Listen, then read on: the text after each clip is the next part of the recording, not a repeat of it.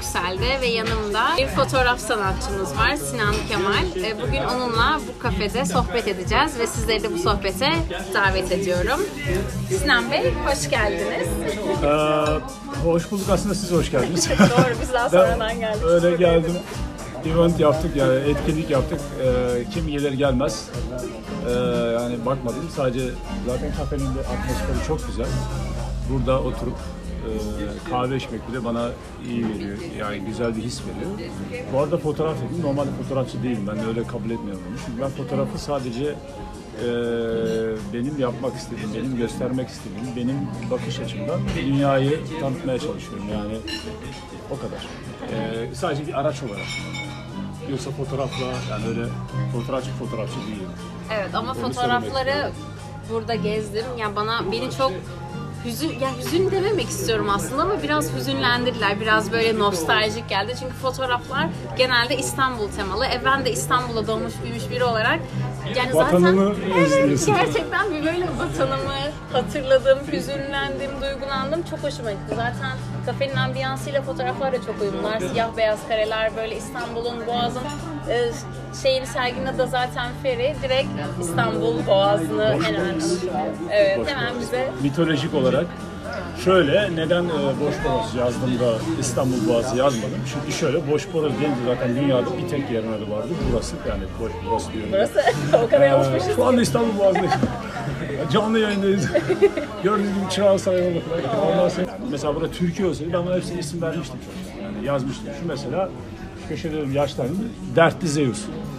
Şu mesela Argos, işte bu geliyor Hermes bunun elinden alıyor, iğneye gidiyor. Bu da dertliler düşünüyor, ben Hera'ya ne diyeceğim?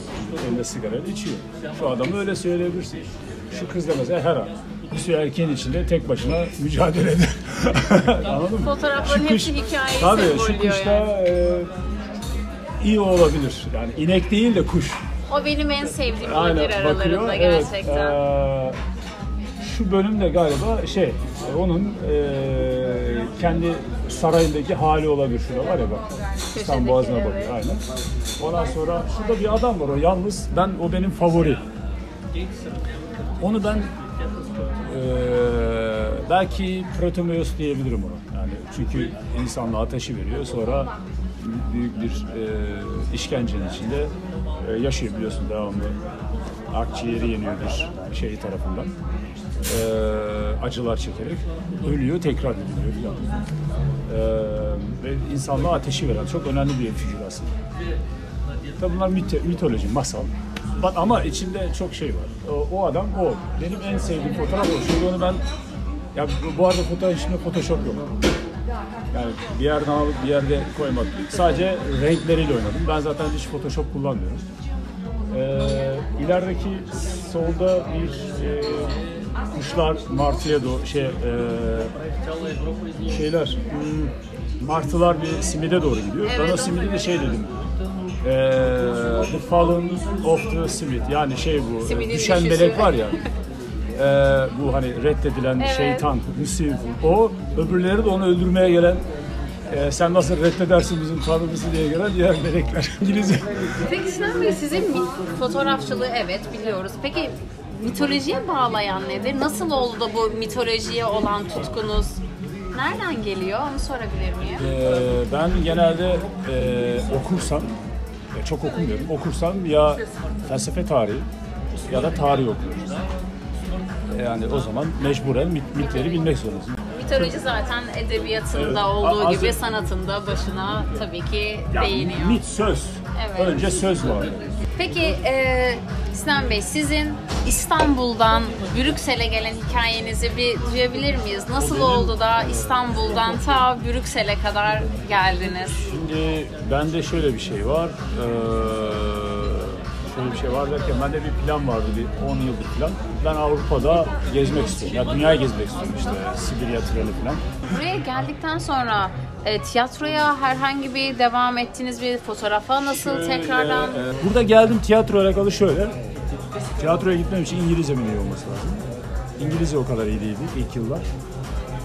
Ama 2021'de burada Interpress diye bir şey var. Web sitesi, oraya koydum. oyunculuk dedim. Şu Türkiye'de oynamıştım. Bir tane iş geldi. Oradan biraz para kazandım. Böyle büyük bir firmanın başrolünü oynadım. Şeyinde Rocket Java diye bir film. İyi para aldım orada. Bir tiyatro bio var. Bir de bu Mart'ta şey oynadım. Beyz'in reklamını oynadım burada. Başrolünü oradan aldım. Orada diğer işleri kovaladım. Fotoğrafçılık, fotoğraf sergi. Fotoğraf şöyle, fotoğraf sergim bu benim ilk sergim. Bunun devamı mutlaka gelecektir diye düşünüyorum. Çünkü çok bayağı kalabalık, ilgi çekiyor. Çok da güzel fotoğraflarınız, çok da güzel sergileniyorlar burada. Yani eminim bunun devamı da gelecektir. Ben de sabırsızlıkla beklerim gelmesini. Ya gelecek şöyle, çok da tanınmamış biri olduğum için normal normal eser olarak sergileniyor burada. New haricinde portrelerim var. Özellikle kadınlar için yazdığım bir kendimce yazdığım bir destan şeklinde bir yazım var. Dörtlü. Onun alt metnini dolduracak fotoğraflar var. Onu yaparım ama burada olur mu olmaz bilmiyorum. Ben çıkarım. Bence gayet de güzel olur. Ama neden olmasın? Ama ben orada direkt bir galeriyle çalışmak istiyorum. Burası hem galeri hem kafe. Bunlar şeye bağlı. Buradaki kütüphaneye bağlı. Sahibi de bir asistan, PhD asistanı bir üniversitede burada. Onlar çok sevdiler çünkü buranın ambiyansına çok uydu burada. Hatta gelenler şey demiş, bunlar hep burada vardı hani. Evet, gerçekten öyle duruyorlar. O kadar yakışmış ki buraya. Yani gerçekten eserleriniz bizi sanki bu kafeyle birlikte alıyor ve doğru İstanbul'a götürüyor. Çok çok güzel oldular, çok yakıştılar buraya. Ülke değiştirmek, yeni bir kültür, yeni bir dil ve buna rağmen sizin burada sanatınızı devam ettirebilmeniz bile çok büyük bir başarı. Çok tebrik ediyorum sizi bu konuda. Yani, gerçekten çok yakışmış. Biraz vazgeçmezsen, sabırlı olursan, bunların farkında olan biri ve ona göre hareket edip paraya değil de yapmak istediklerinin peşinde olursan bence yapabilirsin ama o yaptığın yerlerinde olanaklarına bağlı. Şimdi bu Brüksel sanata çok önem veriyor. Benim bir şansım o. Bu hoş sohbetimiz için de size çok teşekkür ederim. Gerçekten tanışmış olmak, Sinan Kemal'i tanımak çok büyük bir zevkti bizim için. Sizinle de böyle sanki yıllardır tanışıyormuşuz gibi bir sohbet oldu. Ben çok keyif aldım. Fotoğraflarınızın, başarılarınızın devamını diliyorum. Size ve işinize sanat dolu bir kariyer diliyorum Brüksel'de. Çok teşekkürler. Normalde ben buraya geldim hani pek fazla event'ı da yani o etkinliğe de çok baskı tutmadım. Ama valla nasıl söyleyeyim ben çok mutlu oldum. Bir kişi bir kişidir. Zaten Shakespeare de bunu söyler. Sen düzgün şeyleri anlat. O seyirciler içinde bir kişi için yani o bir kişi seni anlıyorsa o yeter. Sonra bir kişi için oynuyorsun da. Bu da benim için yeterli bence. Sizin gelmeniz, sizin bu şekilde samimi bir şekilde yaklaşmanız, bu şekilde güzel iltifat etmeniz bir onur benim için. İstanbul'da buluşamadık ama Brüksel'de buluştuk ve size Brüksel'le ilgili bir soru da sormak istiyorum. İki şehri birbirleriyle kıyasladığınız zaman nasıl benzerlikler buluyorsunuz bu iki şehirde? Brüksel ve İstanbul, Kadıköy ve İstanbul. Benzerlikleri var mı sizin için? Bazen hayattan buluyor musunuz benzerlikler? Oradaki en büyük kolaylık tek dil olması. O zaman anlaşılır olmak, yani temiz anlaşılır. İstanbul'un bir ucuna gidip bakkala iki espri yapınca adam da diyor yani. Burada öyle bir şey yok. Burada aksanlar bile değişiyor. Multikültür. Burası bir şehir değil aslında. Yani şöyle, şehir ama daha çok her yerden gelen insanların buluşma noktası gibi bir yer. Aslında Brüksel biraz özel bu anlamda. Tek belki dünyada. Avrupa'nın kalbi. Avrupa'nın dünyanın da kalbi olabilir. Çünkü böyle bir yer yok. Çünkü dil tek değil. Kültürü yani benim anladığım kadarıyla okumalarımdan yani bilen kişilerin söylediği kültür demek dil demek. Burada tek dil yok.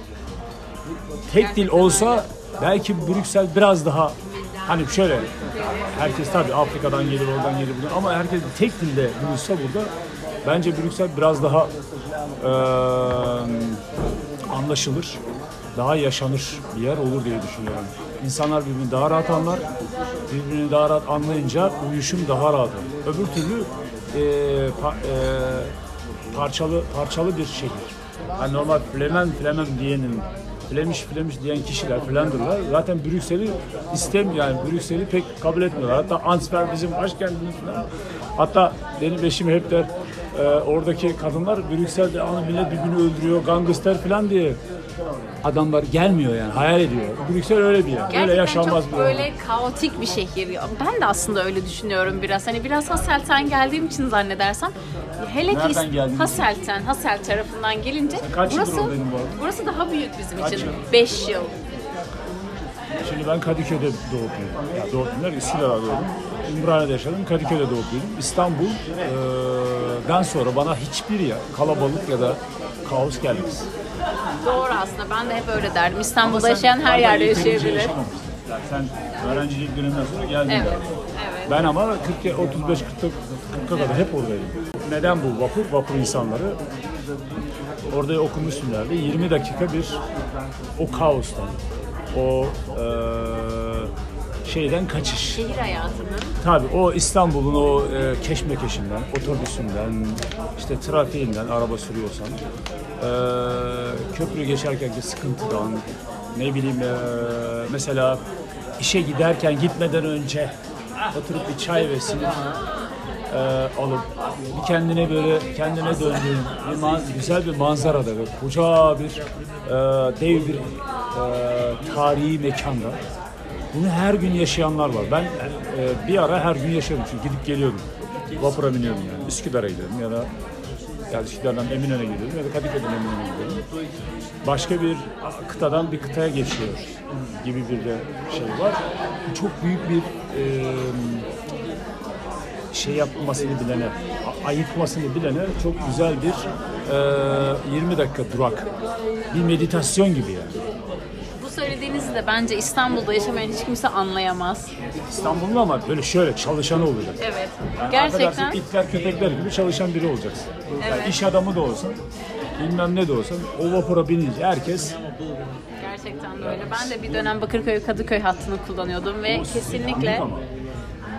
Oradaki çok hızlı, onun gibi değil ama. Ama yine de o denizde olmak, martıları duymak, o simidi yemek, çayı içmek, o gerçekten İstanbul'un kaosundan bir küçük bir kaçıştı bizim için. Çok zevkli. Ama o vapurları ben pek sevmedim çünkü bildiğin böyle hızlı tren gibi.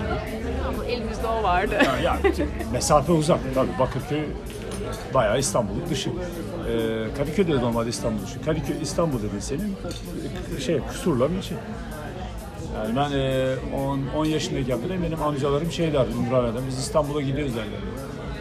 Biz dedim lan biz zaten İstanbul'a değil miydik? Yok değil yani. Üsküdar ayrı bir yer, Kadıköy ayrı bir yer, Galata ayrı bir yer. İstanbul orası. Nasıl özledim Galata'yı. Peki Sinan Bey, dinleyicilerimiz size ulaşmak isterlerse size nereden ulaşabilirler? Instagram sayfam var, Sinan Kemal Official'dan ulaşıp şeylerini görebilirler ya da sitem var. www.sinankemal.myportfolio.com'dan da ulaşabilir. Orada Adobe'nin sitesi. Oradan sizin çok değerli fotoğraflarınıza göz atabilirler. Orada genelde portre var.